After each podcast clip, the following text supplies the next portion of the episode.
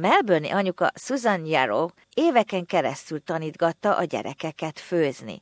Vállalkozása a Gourmet Kids segítségével arra tanít, hogy a só mennyiségre figyeljünk oda. There are lots of other ingredients that you can use as a flavor enhancer, such as onions and olives, spices and herbs, so maybe add your salt glass. Átlagban egy személy napi sófogyasztása nem lehetne több, mint egy teáskanálnyi.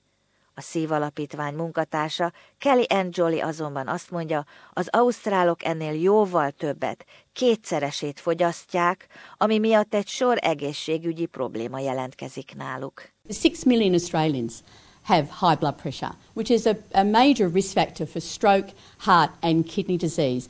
So, even though these uh, sources are easy and, and effective, they can actually be a cost to your health. A George Világegészségügyi Intézet a Szív Alapítványjal és a Wick Health szervezettel karöltve kimutatták, mit is jelent több mint 2000 ételtermékben a sótartalom. Ezeket a termékeket négy nagy bevásárló központban árulják. Tanulmányokban úgy találták, hogy a tésztákhoz, lecsós ételekhez és a karikhez használatos szószporokban van a legtöbb só.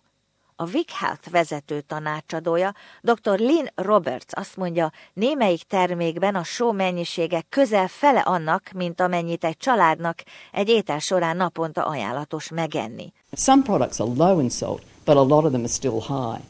So I think we need to put the pressure on those companies that are still manufacturing high salt products to reduce it. A paradicsomos tészta szószokban változó mennyiségben van só.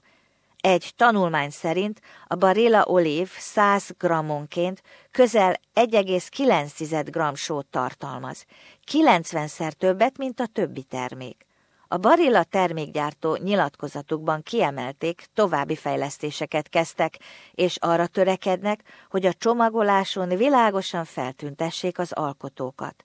Dr. Roberts azt mondja, míg a legtöbb termék multikulturális konyhák ízeit tartalmazza, nincs arra nézve azonban bizonyíték, hogy bármelyik etnikai közösség egészségét veszélyeztetik. Sometimes a lot of those communities are more inclined to actually cook from scratch as well. So I don't think we can target a particular group. I think we all need to be mindful of it. A tanulmány egy új fogyasztói felvilágosító kampány része, az úgynevezett Unpack the Salt kampányé. Azt szeretnék elérni, hogy a fogyasztók legyenek tisztában azzal, mennyi só van a tartósított ételtermékekben. Azt tanácsolja, hogy kerüljük el az előre csomagolt élelmiszereket, köztük szószokat, porokat, és vegyünk friss árut.